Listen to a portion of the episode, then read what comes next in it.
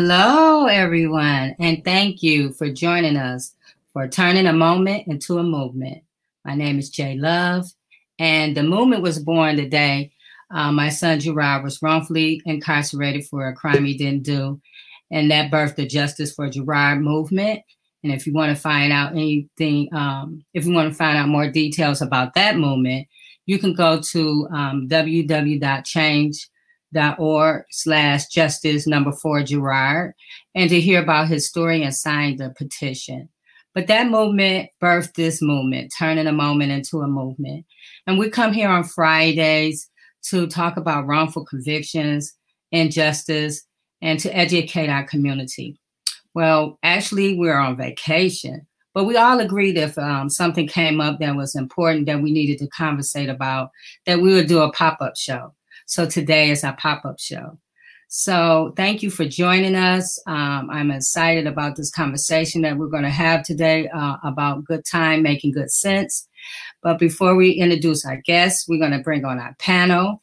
And um, I haven't seen them in a minute, so I'm excited to see them as well. So, greetings. Hey, Jay. Hi, Trisha. How are you? I'm so blessed. So happy to be here with you. I miss you. I know I miss you too. Let's anything going on good? Um, oh man, you know the work, the work, the work always continues, and um, we're just building on the base of volunteers so that we can move forward stronger. And we do have some things coming up, so please stay tuned to our Facebook page. All right. And I saw, um, let's see who else is on here. Greetings. Greetings, Baraka. Hey. hey. How you guys doing this evening? Uh, we're doing great. How about yourself? Oh, I'm doing great, and um, just to take and inform your um, listening audience as to who I am. Um, my name is Edward Sanders. I go by the name of um, Baraka.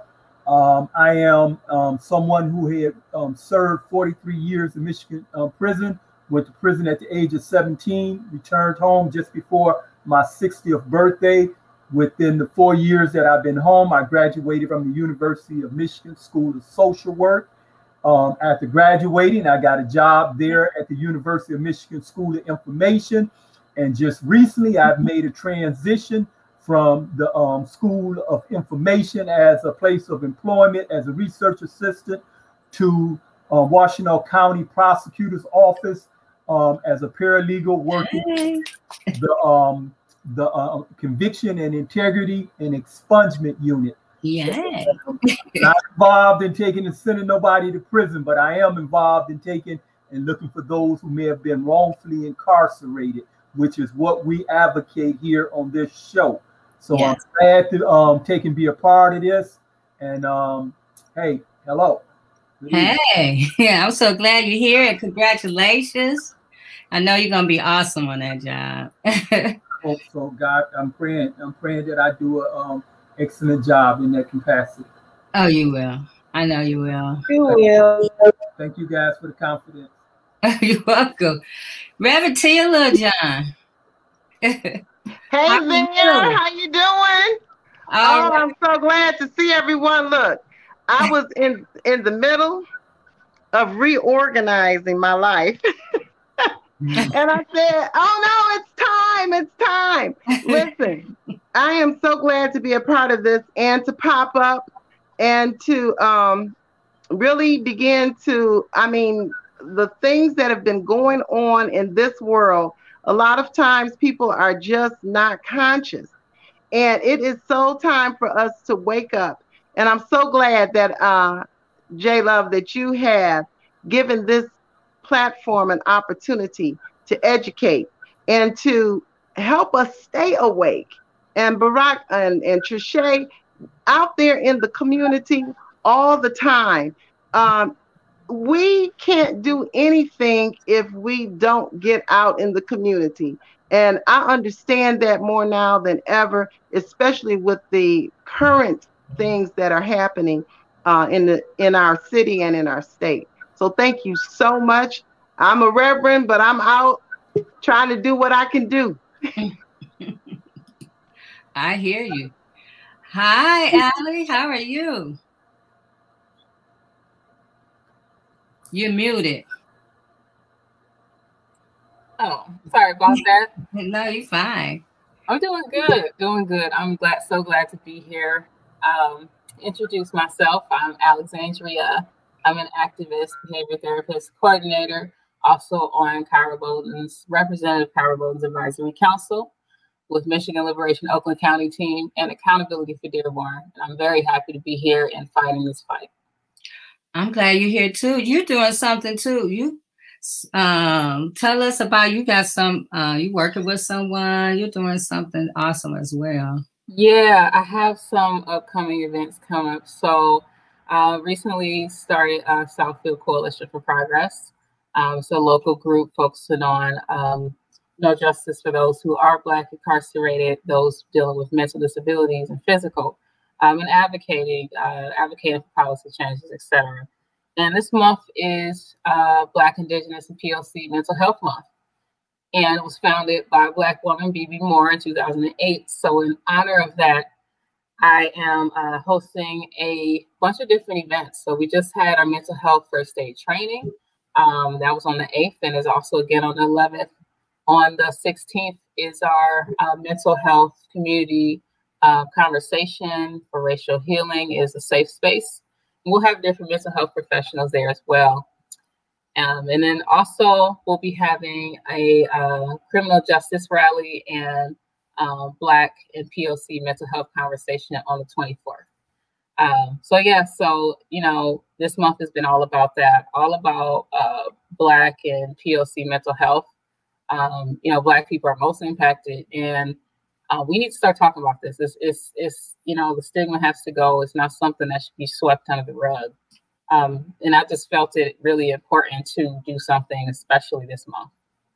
Yes, that's awesome. So make sure you um, uh, you send me some stuff so I can post it.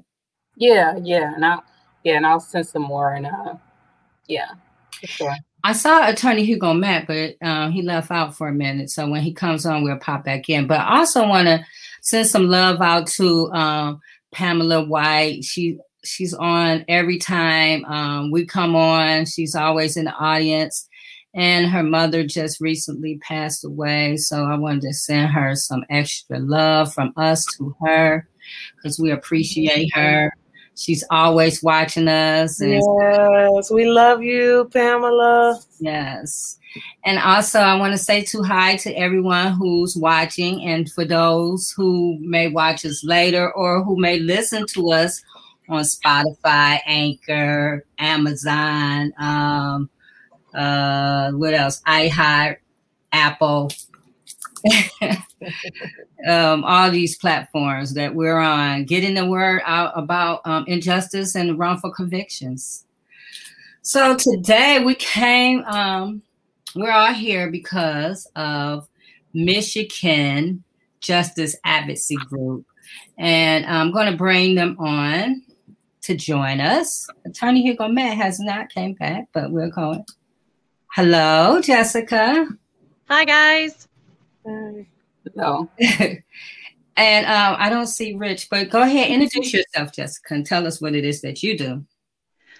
Well, for my side hustle, I'm a nurse practitioner just a few days a week and a mom and a wife, of course. So those are just a fun few of the fun things I like to do. And then for some reason, I decided that I wanted to be crazy and wear another hat and become uh, an advocate. And so um, last year, after we had tried to get that Michigan Prisoner Rehabilitation Credit Act, that petition for a good time last year, that I'm so um, grateful for all the people out there that helped us collect signatures. Um, a group of us decided to come together and form an uh, official organization to try and um, go at it again because we're not giving up until we get it done. So that's what we're doing this year, and um, we're fighting hard for it. So that's why that's why we're here today. Yeah. So tell us, for those who may not know uh, what it is that your um, your campaign is about, tell um, can you tell us what good time what good time is? Sure. So uh, Michigan is um, one of six states that don't have um, a a credit system. Um, and we are the only state that actually has 100% truth in sentencing, meaning that you have to serve 100% of your minimum sentence here in Michigan. Uh, yet in our county jails, you can earn 25% off of your sentence. Um, and there are uh, nine other states in our country that allow you to earn 50% or more off of your sentence um, in earning these credits. Um, that, that allow you to get home sooner to uh, re-enter society um, so that that's what we're working on. We have draft language um, that we're working on with uh, legislators. So um, I see our, our campaign director, Rich Griffin, joined on too. Yes. Um, hi, Rich. Can you introduce yourself? I don't know if he can hear me. He's muted. Hello. I don't think he can hear me. As a matter of fact, it looked like he's frozen. But uh, Attorney Hugo Mack is here. Hello. Hi, Attorney Hugo Mack. Hello. Mack. Look, can you hear me? Uh, yes, we can. I don't, you know, we, we were doing we were doing just fine. We, look, we we were doing just fine. Then something came on my screen that Edward was trying to join the group and couldn't get in. And then uh-huh. next thing I know, I was banished to Siberia. You got kicked out. Oh, okay. So I don't know what happened. Uh, well, so, you're here now. I apologize, but I'm here now. I apologize. Right. I don't know what happened. Well, well uh, Jessica introduced Is it herself. me? Yeah, Trish, we hear you. Trisha, Trisha, you've always been honest. Is it me? Is it me?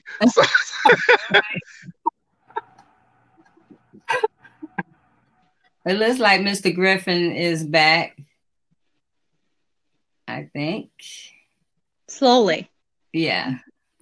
So, Attorney Hugo Mack, could you introduce yourself and tell everyone who you are?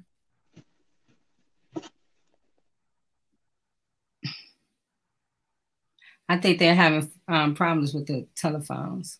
Attorney Hugo Mack, can you hear me? Yes. Um, once again, um, yes, yes. Can you hear me? Yes, we can hear you loud and clear. Okay, I'm sorry. I'm sorry. Well, my name is Hugo Mack. Um, primarily a criminal defense attorney, but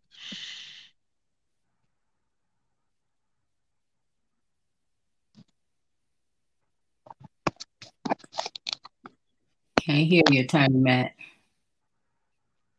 Okay, Tony Hugo Mack, we can't hear you at all. Mr. Griffin, can you hear me? I can. Can you hear me?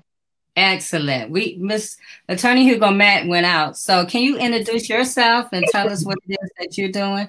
We'll go back to sure. Attorney Hugo Mack. no problem, no problem. And pardon me for some of the technicalities here. Um, I'm Rich Griffin. I'm the campaign director here at Michigan Justice Advocacy. And my role uh, here at this organization is to help with the uh, overall strategy and rollout of uh, this initiative for reestablishing a good time credit system in the Department of Corrections. Um, I, I, heard Ms. Siminski uh, going over some of the particulars of our, you know, what our legislative ask of this legislature is, um, you know, but overall, one of our primary goals is to make sure that we help the rest of Michiganders uh, get away from the uh, exceedingly 2.1 2.2 billion dollar budget for corrections that we have in this state is one of the things that uh, keeps us you know in, in a position of constantly having to have conversations about criminal justice reform in this space. Um, I've been here for a few months working as the campaign director, helping to drive what this initiative hopefully will turn into, uh, you know, a good time credit being system being established for those folks in the Department of Corrections, and we can um, unilaterally dismantle mass incarceration, at least in this state as we know it currently. So, and I, um, Jessica or Rich, either one you can answer this one. At one time, did Michigan have a good time? There, there were some policies in place in the 60s and 70s that, um, you know, the, the, Department of Corrections then went away from uh, disciplinary credits and earned time credits. Those things were, were done away with over the decades where, you know, nationally we had mass incarceration as an issue um, especially with the uh, oncoming of the policies that were instituted between 88 and, and 92. Uh, the Crime Bill Act, you know, precluded states from, from having some of those policies instituted. So to answer your question, Michigan, yes, prior to the 70s, had it, um, then went away from it and instituted an entirely different system. Right, Baraka, um, maybe you can um, was it the crime bill that ended that? The good time in Michigan? Can you hear me? Yes. Okay. Um, Michigan has had a, a, um, a, good time statue longer than it hasn't had one. Okay. We have a long history of having um, good time in this state. I myself, after having um, served um, 43 um, years in Michigan prison, benefited from that good time statue, even though it had been turned off. It was on when I went into the prison in 1975, and by the time I came out in 2017, they had ended. But they had put into the statute that I got resentence under that I and others wouldn't be able to benefit from it, which was an ex facto. And the um, uh, um, Sixth Circuit Court of Appeals took and upheld our right to that good time. So as a result of that good time, even though I had been resentenced from a natural life to a parole, I mean, to, to, to a number of years, which was 40 to 60 years, I had already served in assessed the, the minimum, which was 40 years, because I got credit for something like 42 years. But once the court took and upheld the good time, that literally took him obliterated the maximum of 60 years because not only had I accumulated good time, but I accumulated special good time as well. Now, Michigan, what I can say about good time, Michigan, for a good while, this state was following the advancements in in, in, in the uh, um, social science, like in behavioral science, etc. They were taking it following the advancements where they were seeing that people would responding positively to uh, uh, um, incentives and so forth. And so Michigan kind of like followed that for a while. They was following evidence-based science, but we kind of got away from that by taking and responding to uh, um, the latest news news headline. You know, where a person commit a crime or recidivate and the person got out on good time. Well, Michigan prisoners always, whether they have good time or not, we got a high rate of recidivism. It has nothing to do with the good time itself. But what the good time does have to do with is that the good time is the biggest cop on the prison yard. When you take good time out of prisons, you have to put more prison guards in the prisons, and that's more expensive. In addition to taking and put more um, guards in the prison, you have to have higher security prisons again, which is money. And even still, the prisons are be, will be unmanageable. In the time that they took Michigan's good time out of Michigan prisons, Michigan has, uh, uh, um, you have seen prison gangs excel in numbers. We don't have street games that literally came off the streets of Michigan. The games that we have here in Michigan in its prisons are East Coast and West Coast games.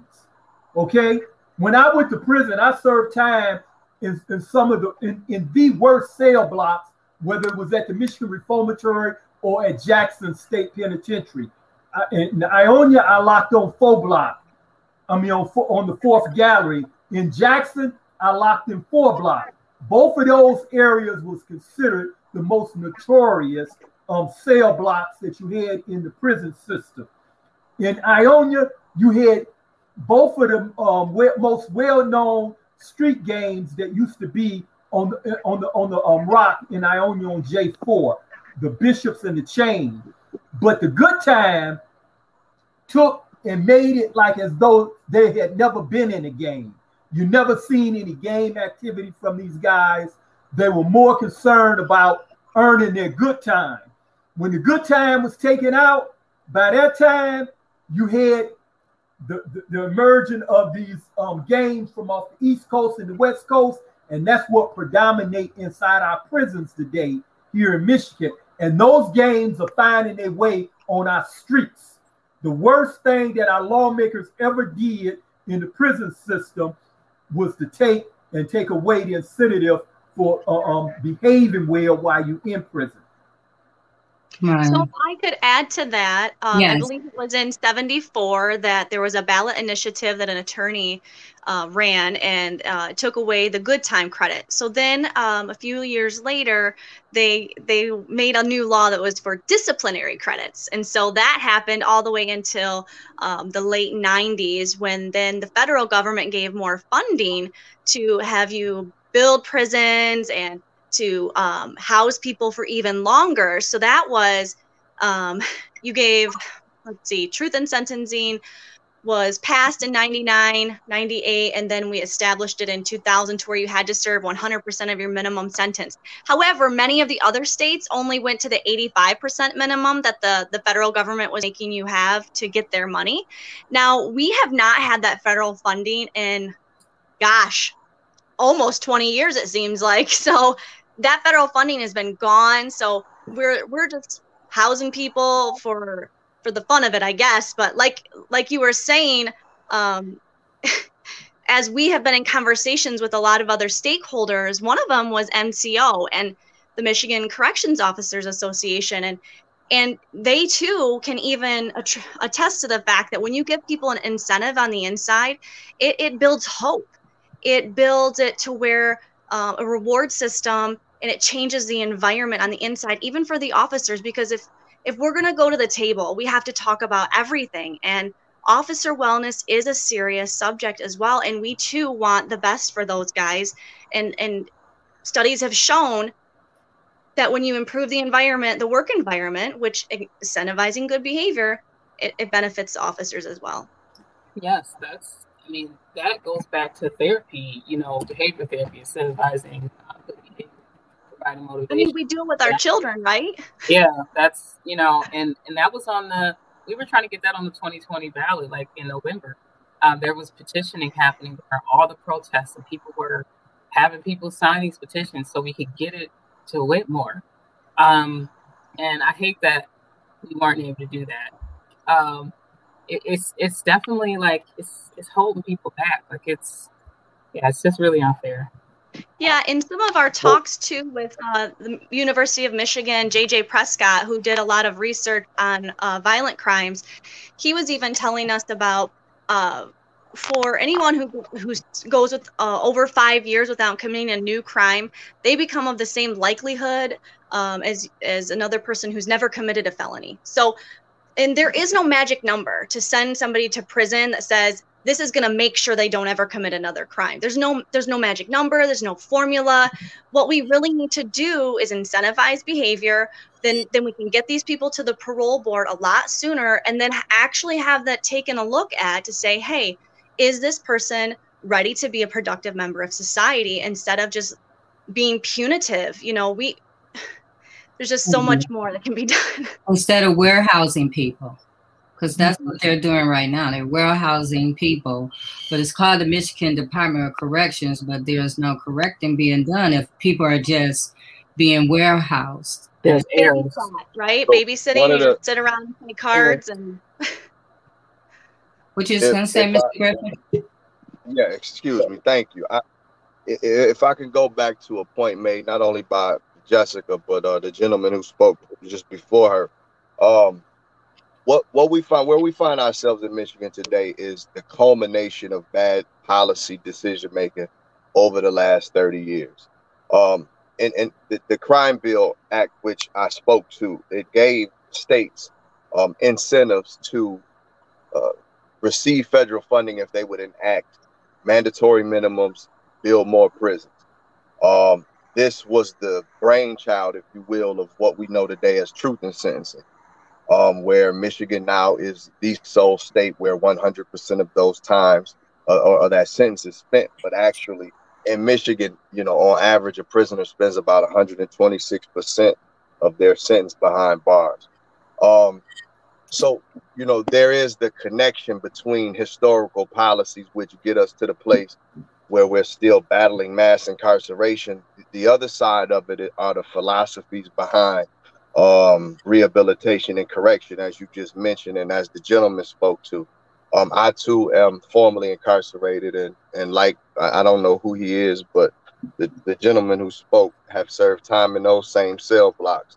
Um, as a juvenile, I was sent to the Michigan Department of Corrections for the rest of my life at the age of 16. So, like understanding the different eras of time and generations of folks who come in, the lack of um, programming uh, to to incentivize good behavior, all is you know an approach that uh, all of those things are variables and components that um, the entire state of Michigan need to take a new approach to how we deal with people who are incarcerated, whether we're speaking from a mental health component, uh, an economic component, housing component, all of these uh, variables are extremely important in the way in which we treat, you know, an, a, a, demographic that is othered because of poverty.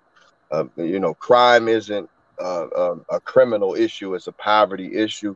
And in our state, you know, we're allowing ourselves to spend 2.3 billion dollars um, on an issue as opposed to addressing the root cause of it. Why we have so many African American and Latino men and women in prisons here. Absolutely.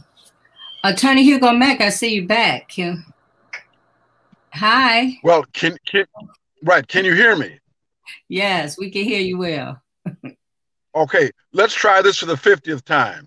Okay. Um, I can just tell you personally and professionally, I agree with everything that has been said. I know from my personal experience uh, being uh, a returning citizen and as being an attorney that when we take away the incentive for people to look towards the future, then they're stuck in looking at the present and worse, the past. And I'm telling you that you, you've heard commentary from two people that understand a cell block experience. I understand that experience quite well myself. And I'm saying that what has happened is with the likes of like the Engler administration, uh, closing mental health clinics down, uh, putting in truth and sentencing. And let me let me say this. Let me say this. The, the problem is when you have a violent crime that's committed, a lot of times we in society look for a reason, you know, why that happened. That's a good thing. But what's not good is when politicians seize on that, just in truth and sentencing. There was some uh, some heinous crime that was committed by a person. I think he murdered maybe some people in a family or something like that. And the politicians took that rather than dealing with the root cause of that or holding that particular individual responsible to say, look, if this person had not been out, this would not have happened. Well, that's that's not true. You don't know when it would have happened or if it would have happened. That's the same kind of argument that the previous administration on a federal level has said in doing away with sanctuary cities. You know, if these people aren't here, or if we herd them up like cattle, and ship them across the border, the southern border. Of course, you notice nobody's talking about the northern border and ship them across the southern border. Uh, you know, all our problems would be gone. So the problem that I see, and I, I signed that petition, by the way, to uh, put that on the ballot to to restore good time. But the problem we have, and I don't know how many of you saw the announcement by James Craig speaking to the Jackson uh, Republicans. The problem you've got is you've got people who look like me who are really going to be out there fanning that flame of look we don't need to be letting people out we need to be putting more people in because they're a threat to your safety and so what i'm concerned about is is that unless we have the public will to do it and enough of us vote, that that system is going to stay in place because it fits the political ends of those people who want to get that police support, that lock them up support, and appeal to our greater demons, you know, instead of our greater angels. Yes, and and see that narrative that you know lock them up, lock them up, you're going to be safe. It's not a true. It's not truth. I mean, um, no, it's not. They've been locking up people, and the streets are no safer. I mean, their crime is no less. but right. they run that right. fear-based narrative every day, and then we go for it, and and and what results is mass incarceration.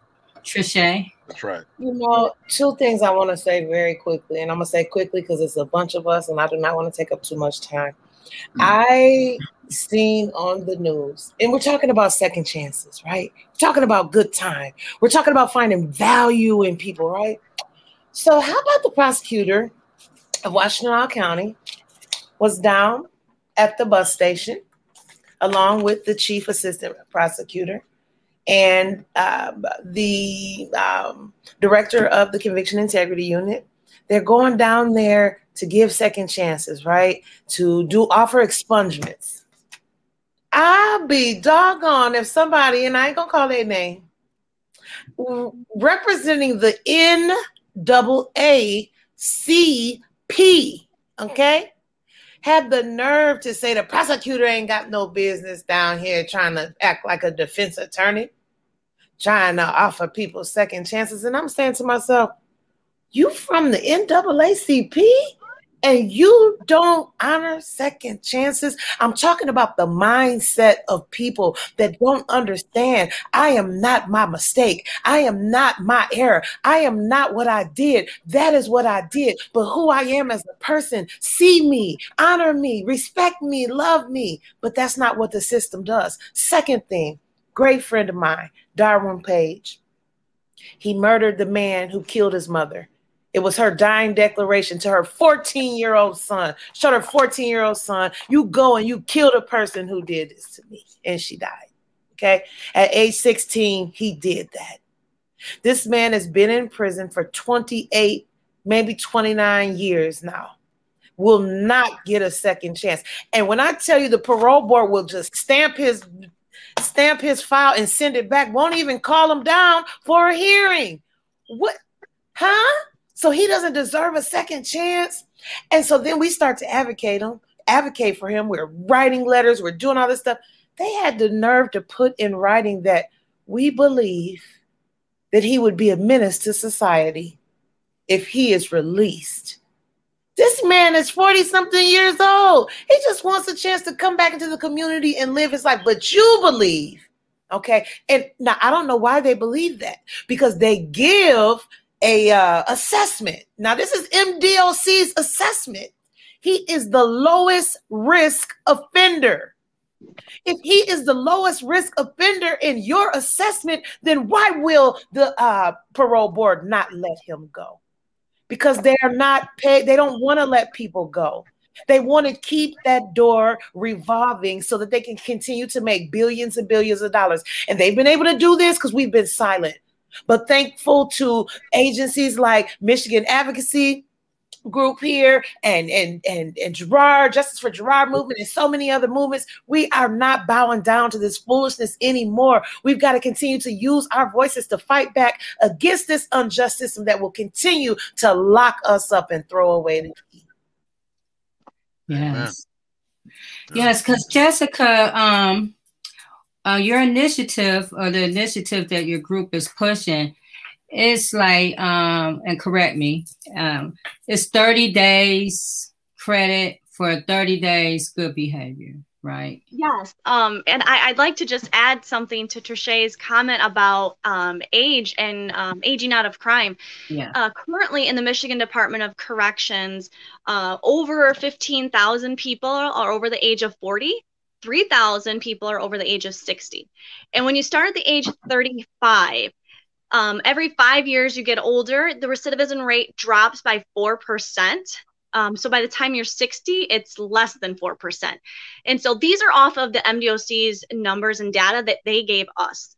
So that's where we pulled that from, if anybody wants to know. But can you believe that? So we're how over half of the prison population right now, you know, their recidivism rates are so low. But going back to what you said about our our lang- our draft language, so yes, 30 days um, served, um, 30 days off, and that's if you um, go that 30 days without a class one misconduct ticket. Um, and the reason we chose the 30 days was because, um, and after talking with MDOC, that's the type of calculations that they already use because they do have a time computation team already. I think it had three or four people in that team. So they, they already have that capabilities.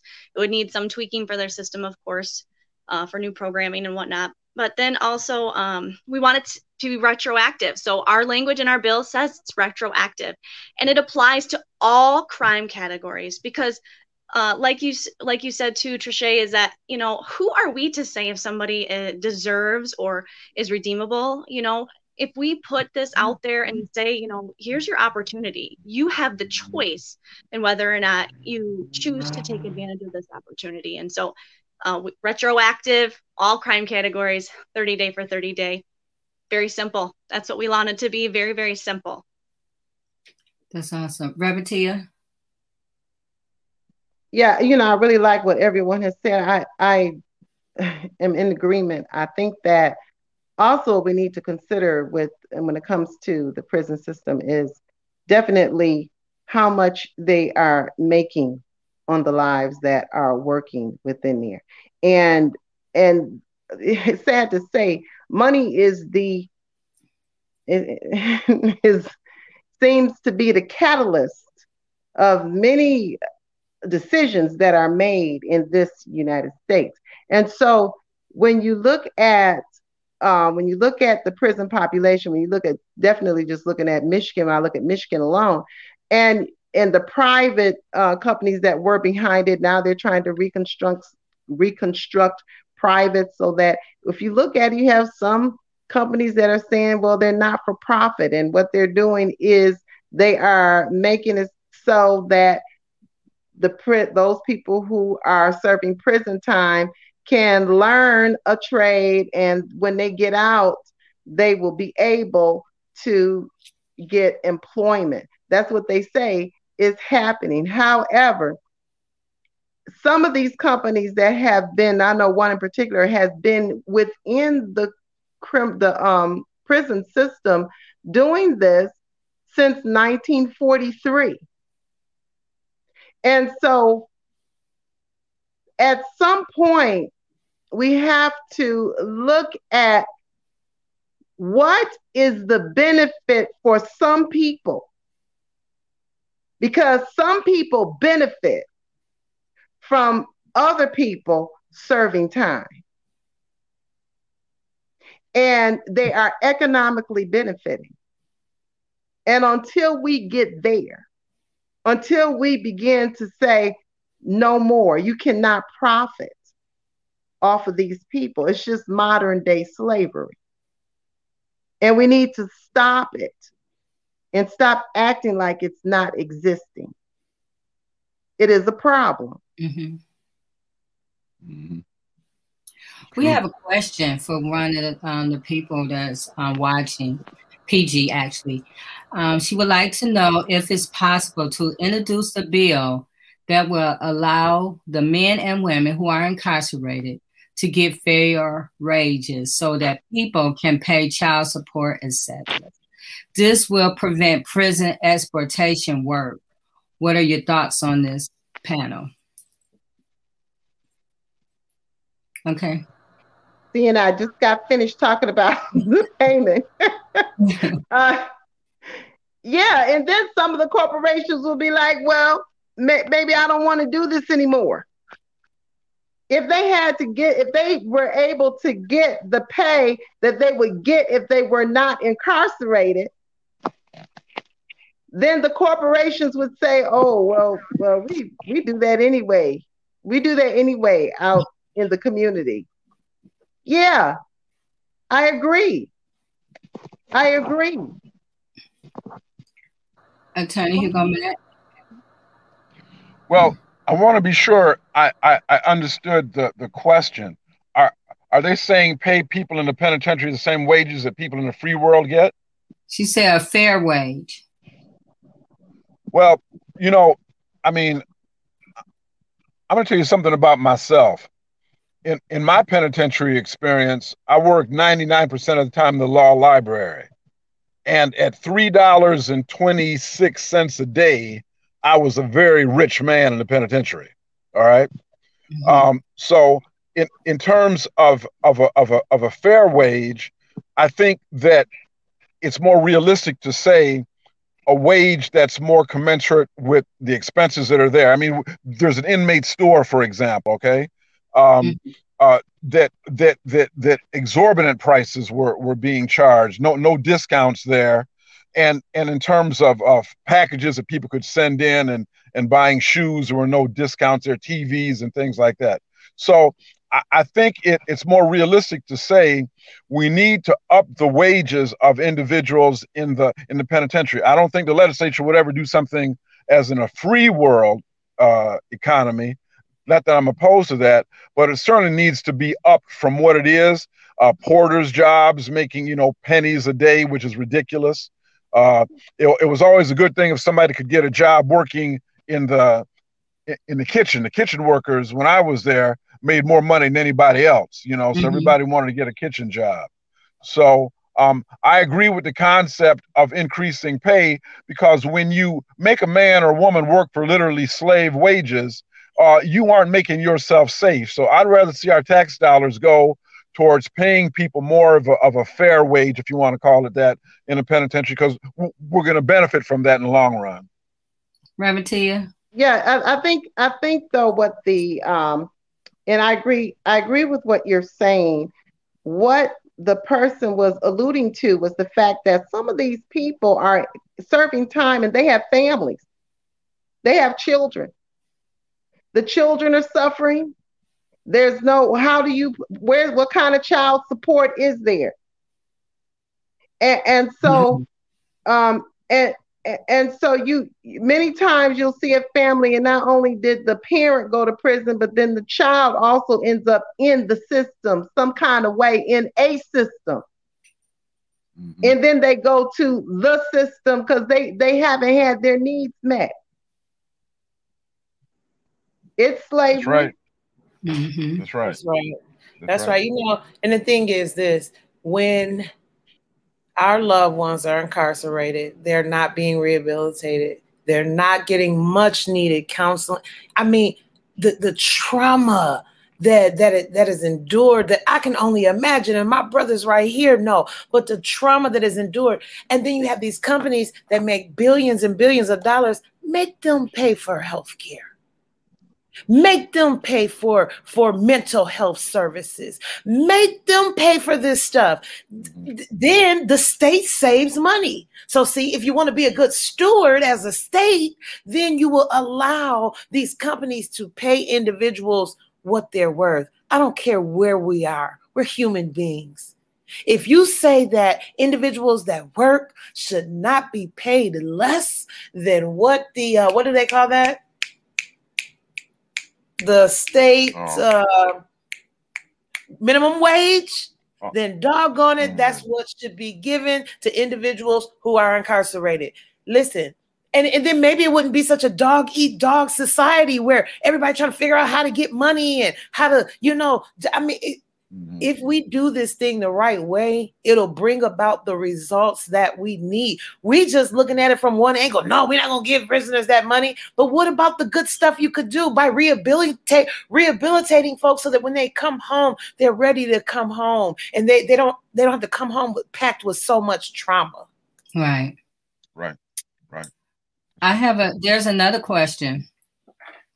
This is for Hugo Rich, but Rich, uh, he's not on right now. Um, but Edward probably can answer um, this question as well. Um, if Good Time had been available for you as proposed, how would it help you during your incarceration?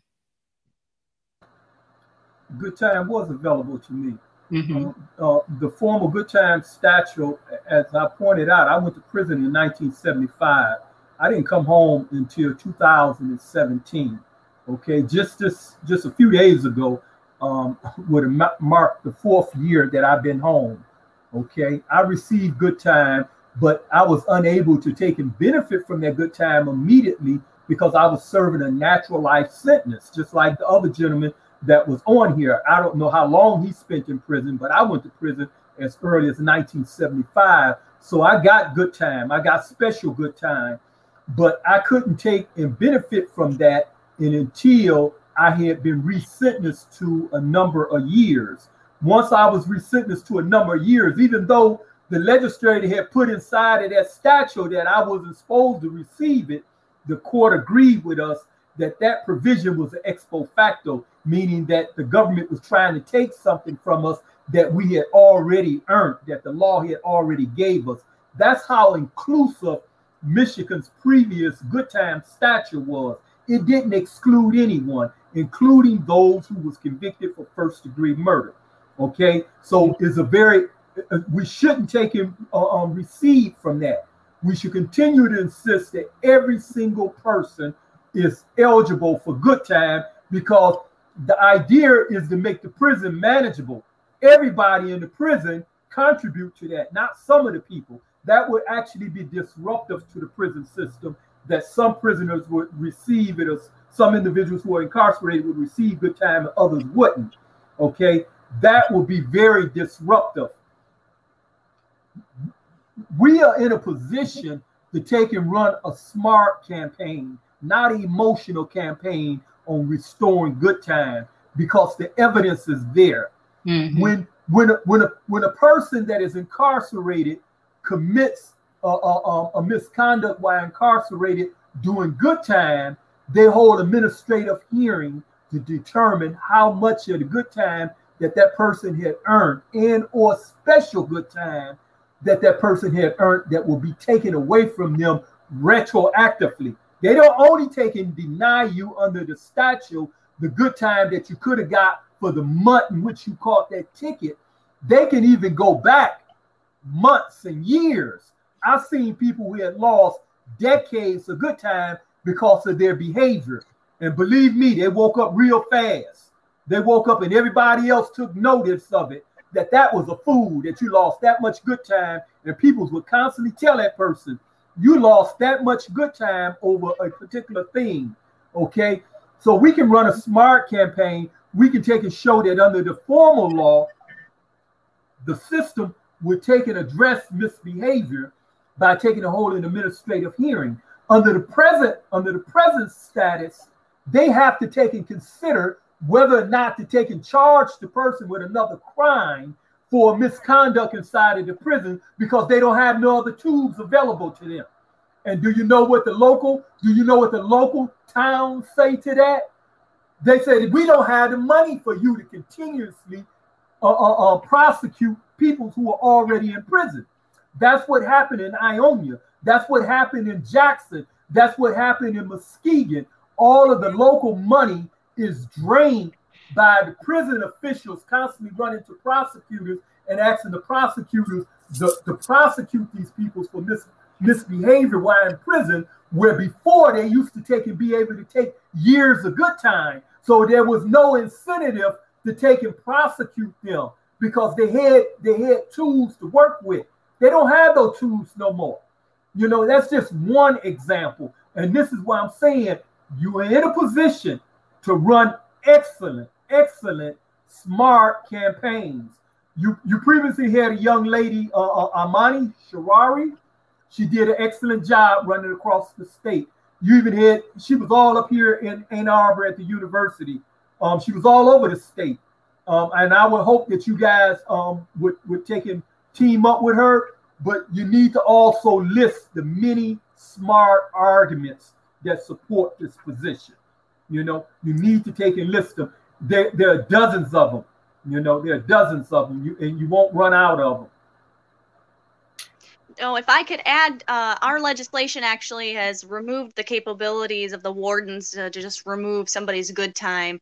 Uh, it has to be, you can only take away that month. So we've taken away the capabilities of having that astronomical punishment that, that where you take somebody's entire good time back or oh we're going to be nice to you today and we'll give you some back so we've taken that that away in our in our bill language and and i can also add that um you know congratulations uh to to amani and and she just did such an amazing job uh getting us this far. And that's why we decided to pick up and continue the momentum and carry it on. And so uh, this summer we just have this amazing campaign where we're trying to get people across the state to join us and get out there and canvas.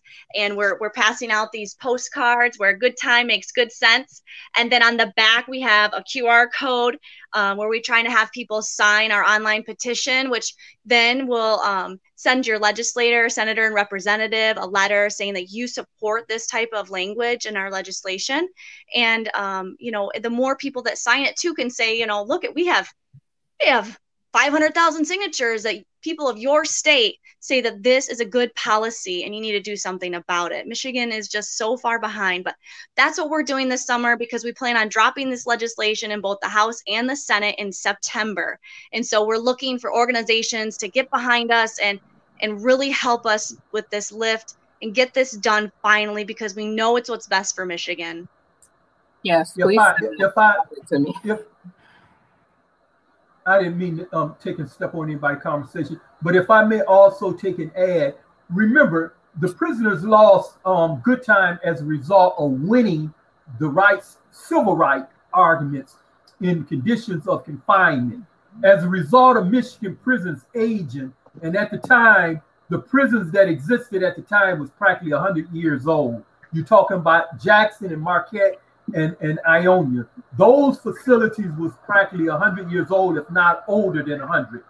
And the courts took and said that the conditions in those prisons were so horrific that they took an order to the Department of Correction to either take and uh, uh, um, build new prisons or to take and give the people the incentive that was living under those conditions because they thought it was too expensive to build prisons at the time they took and gave the guys 90 days off of their good time after the prison was successfully, uh, consecutively uh, uh, uh um, overcrowded for 90 days, and then they would declare emergency.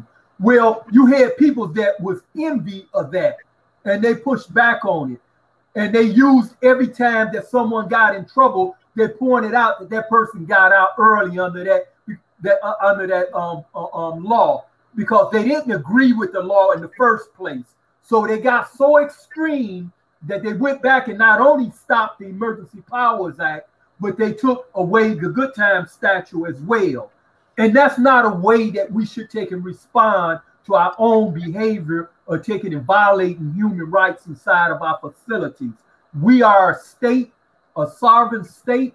We are a democratic state. And in a democratic, in a democracy, everything we do is a experiment, experiment. Okay. But we have an ex- our experiments tell us that it worked it compared to what we now have. Good time worked it in comparison to not having good time.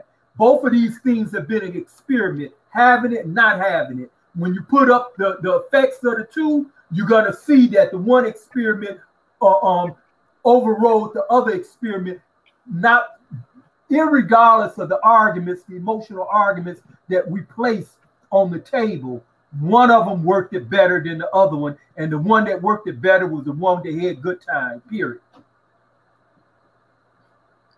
Attorney Hugo Mack. Attorney Hugo Mack. Oh, you can't hear me. Go ahead, Ally. You was going to say something earlier. Well, no. Uh, uh, oh, he. Oh no, Ally. Ally, go ahead. Go ahead, Ally.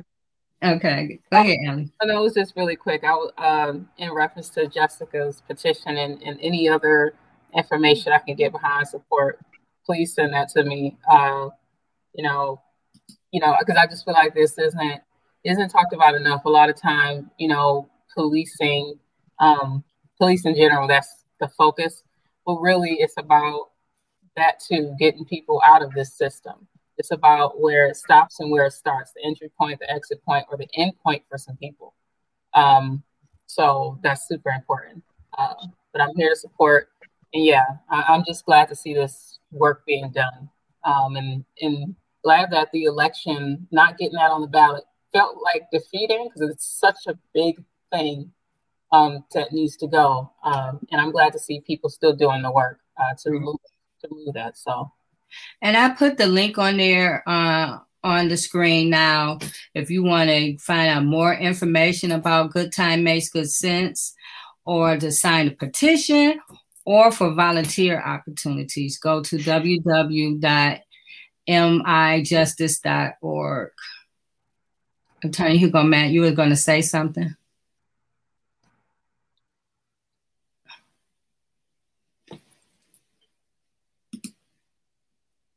I guess that. Well, just to agree with what everybody else has said, and uh, like I said, I signed that petition last year. Uh, was very.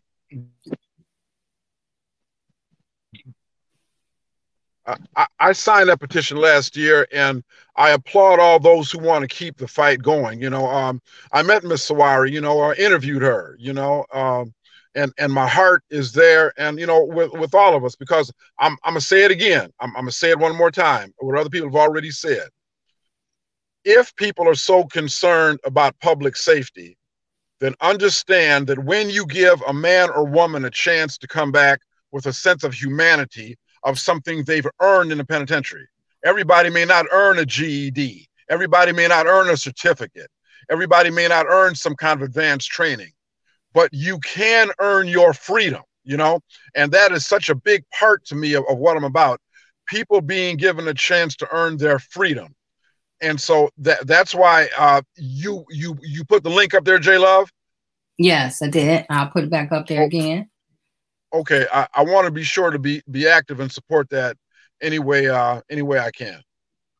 Right. I put the link back up for those that's viewing and who may watch it later. And for those who are listening, the link is www.michiganmijustice.org. You can find out about the Good Time Makes Good Sense campaign. And you can sign a petition there. I already signed it. And uh, for volunteer opportunities, right, Jessica? Yes, absolutely. Because um, we have uh, great team leaders in Detroit, Grand Rapids, and uh, Kalamazoo area, Lansing, uh, and we're looking for some more. We're we're here in Traverse City right now for the Cherry Festival. Rich and I both. I'm staying at a lovely place here that I'm so excited to hit the hit the pavement tomorrow morning, bright and early, to educate the great uh, great Grand Traverse County here.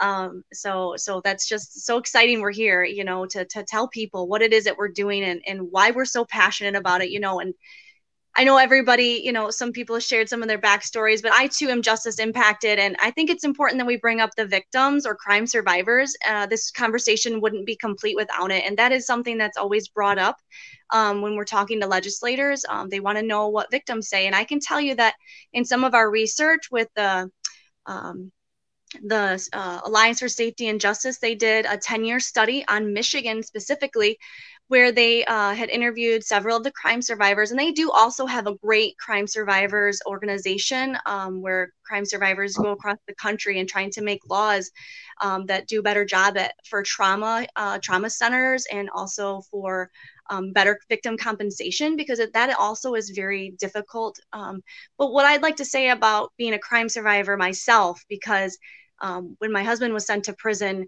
uh, you know, it it rocked my world and I became justice impacted. I became a crime survivor. Um, you know, we have two small children together and these last over five years have been very difficult and we've had to navigate the system and it's been traumatic in so many different ways that I too am a crime survivor in, in different aspect uh, because I don't want to take away from people who had different experiences because I can't imagine some other things, but but I am not the same person I was 10 years ago. And I'm sure that there are many people on the inside that aren't. And I think that we have to we have to take our emotions out of this. I think this was said earlier in the in the conversations that we have to go off of the evidence-based practice and we have to see what's working in other states. And I can tell you that in New York, they they implemented a, a credit system and their recidivism rates went down. That happened to happened in Washington as well. Um, and, and, you know, Michigan is behind. We're the only state that makes you serve 100% of your entire sentence. Something is wrong with that. You know, we could do so much more with the money that we would save. 2.1 billion dollars is spent. We spend the most amount of money in the entire country on our corrections budget. We have the longest time served in the entire country. I mean, that just speaks volumes right there, you know. So I just wanted to add the crime survivors aspect, you know, and and six out of ten crime survivors they say that they'd rather have rehabilitation, incentives while they're inside, instead of just these long, long sentences where people just sit and do nothing with their time. So I just wanted to make sure that we talked about those as well. Right. Mm-hmm. And also for the all the people who ran on justice reform uh, we had so many uh, people who ran on justice reform, promise reform. Good time uh, it should be a no-brainer for reform. If you're really true about reform, this should be a no-brainer. I uh, do um, just, I guess, uh, this is more of a question. I don't know. Uh, we'll see. Uh, in terms of like you know, looking at all these places doing different things, you know, to change the system, whether policing, whether prosecutorial, or the prisons, um, that is something I hear a lot. Uh, I will hear politicians say, oh, well, where are they doing that? How has it been? Um, how's it been going? They always are looking for like a, some like type of evidence or something to for them to want to do it. And um, my worry with that is, you know, a lot of these are new. A lot of these changes to the system, like we haven't had people completely getting mental health crisis response teams, like just doing that. We haven't had, um, there's cities who have completely gotten rid of the police department and they're starting anew. There's places who are um, defunding the police. And, you know, there is not like a bunch of evidence out there for every single example because we've had the same system for so long. But the same thing, doing that over again, that's insanity. If something's not working, if you're doing that again, it's insanity. And that's what's been happening. And um, so that's my only worry with like just going through, and not saying you were or anything, but like, but that just made me think of all these situations and the when solving these problems and trying to figure out is they it's a lot of going the evidence based way only. Like, is there research to back it? Is there proof of somewhere doing it? When we have not done those things, so it's hard to just go that route into this. Um, right. And here in Michigan, uh, when we go to the legislators, because we've talked to uh, at least 99 out of the representatives and I think close to 30 of the senators about our bill language. We've talked to them about, you know, how, how they feel about these things. Um, several of them ask, you know, what are the recidivism rates of the states that um, do have a good time system, and most of them are lower than Michigan. So, so those those are great points to point out to that. And I just, uh, you know, I just want to take emotions out of that because if you think about it, I was so emotional. I don't even remember that first year when my husband was gone, where you know we're going through the the criminal process um, and i don't even remember it. How can we ask somebody to make decisions be- when, when we're in trauma like that and so so when some people say you know what would you do? You're never you're not going to know. You're not in a place to make those kinds of decisions. You need you need healing. You need time. And then you can actually look at something fresh you know instead of sometimes we say what does the victim want? And and you know, it's just hard when there's so many emotions. Trischè. Yeah, I'd like to push back just a little bit there because see that's the problem. We too much in our heads and not in our hearts. See, if we open up our hearts, then we open our heart to humanity.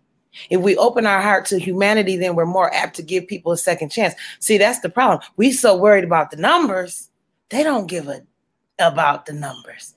The numbers been there.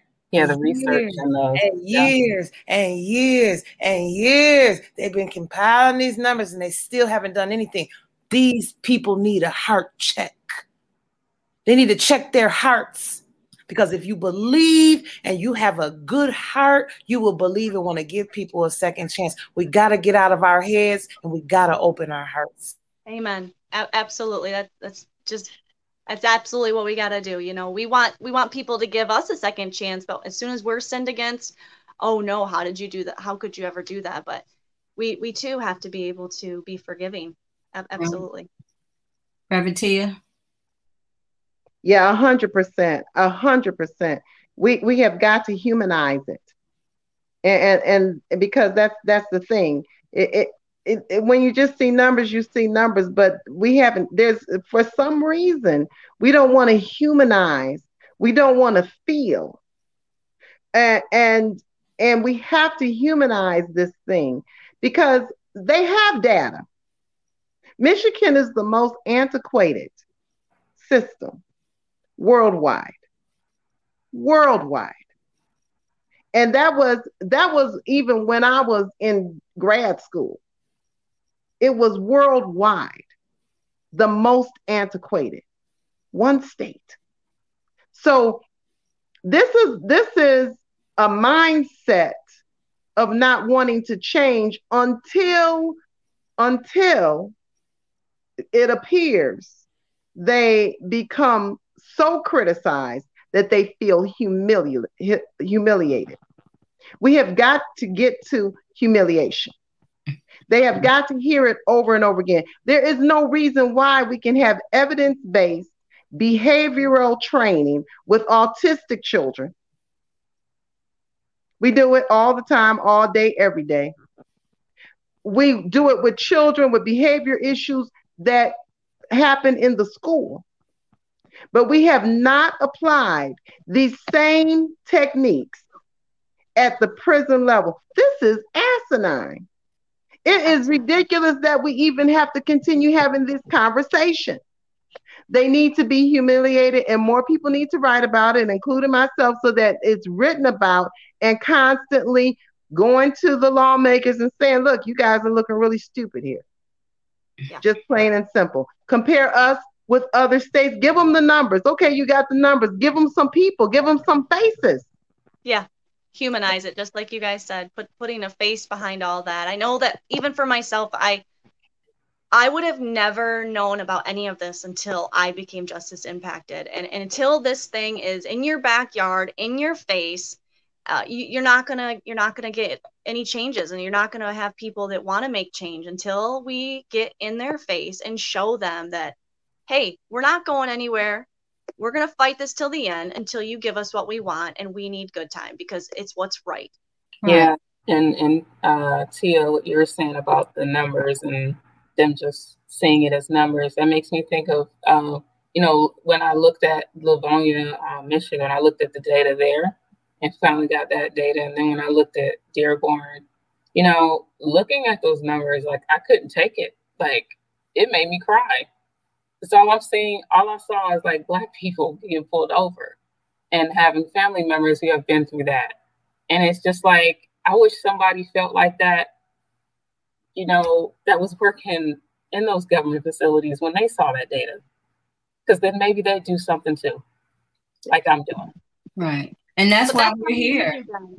we need everyone to just help us show up, show up at the Capitol lawn that day that we dropped that legislation in, a big force, you know, be a, a big force that just cannot be denied because this the state once we're educated on it, I think it'll be very clear, very clear to mm-hmm. everyone that this is the right choice for Michigan. Right. And and and I want to say that's why we're here on Fridays. You know, I didn't know anything myself. I was like, you know, as what you call a zombie, just sleepwalking until I was impacted. And then once I was impacted by it, I could not shut up about it because I saw so many other people who this was happening to, and they didn't know either.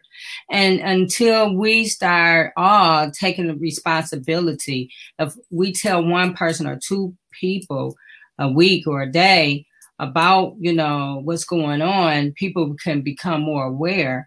I mean, these are good time makes good sense. It's not being talked about on the news it's not being talked about, you know, on these shows that come on, you know, outside of us or, you know, grassroots people out here putting the information out.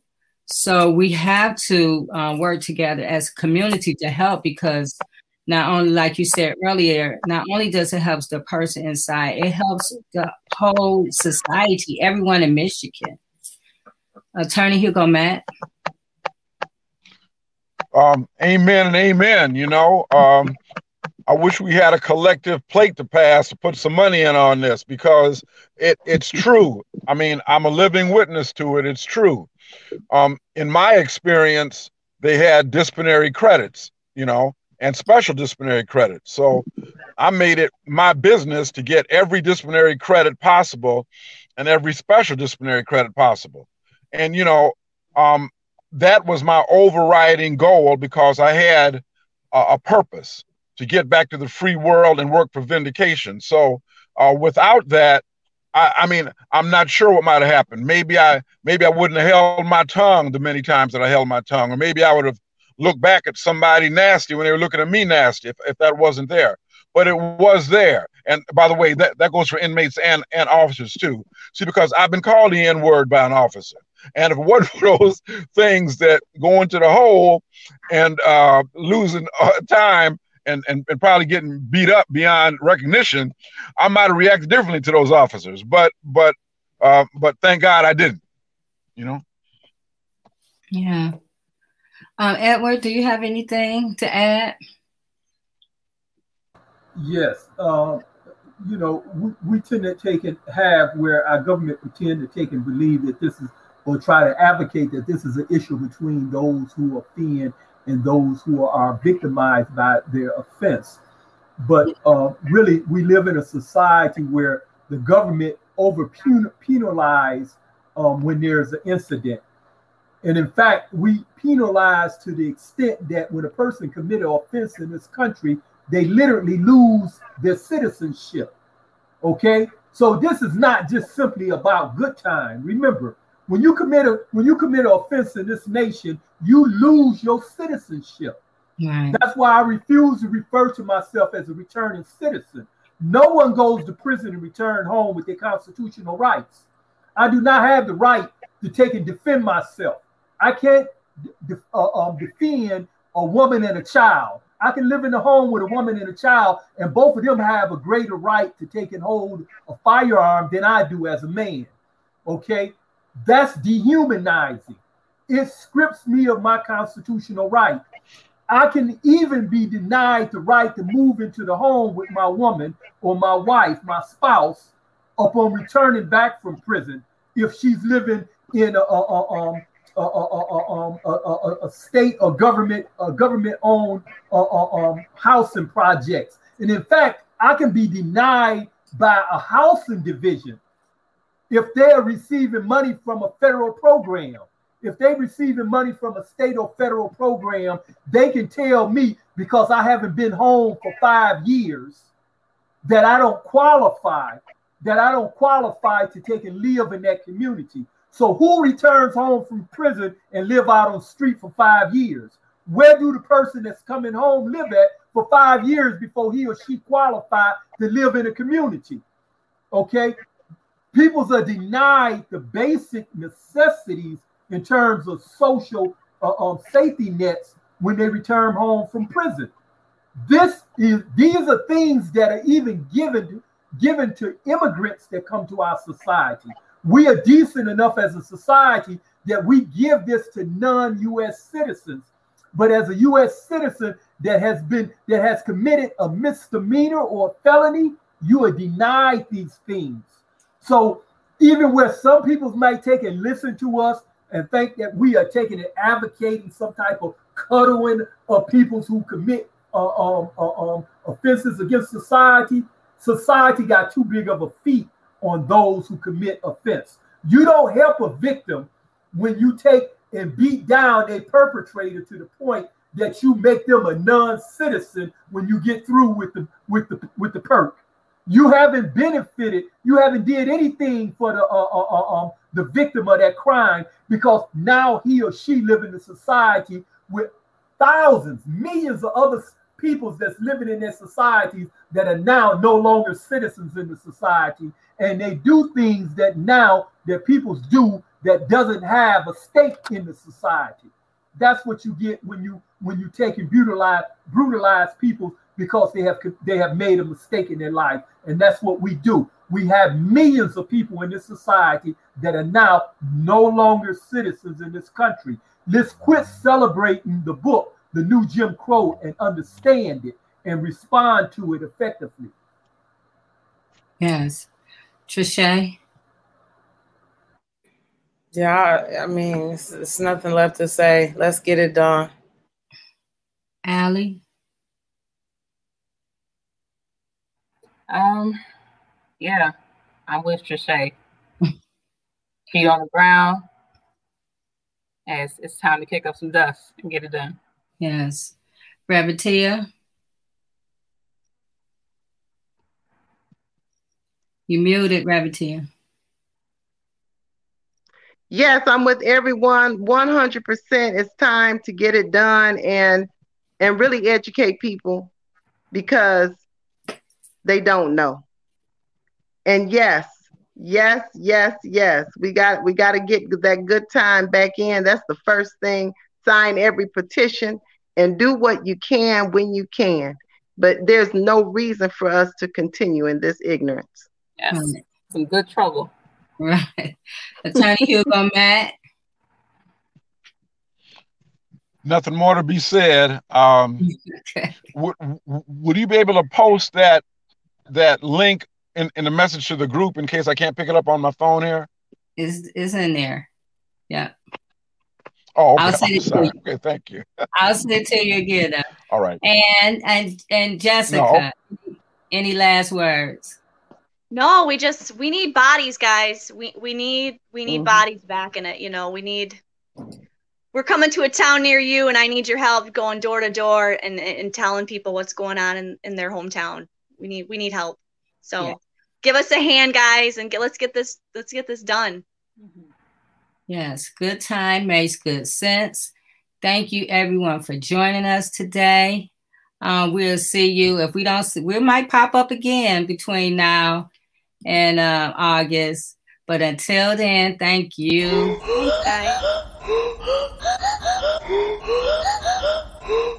Much love and respect. Oh,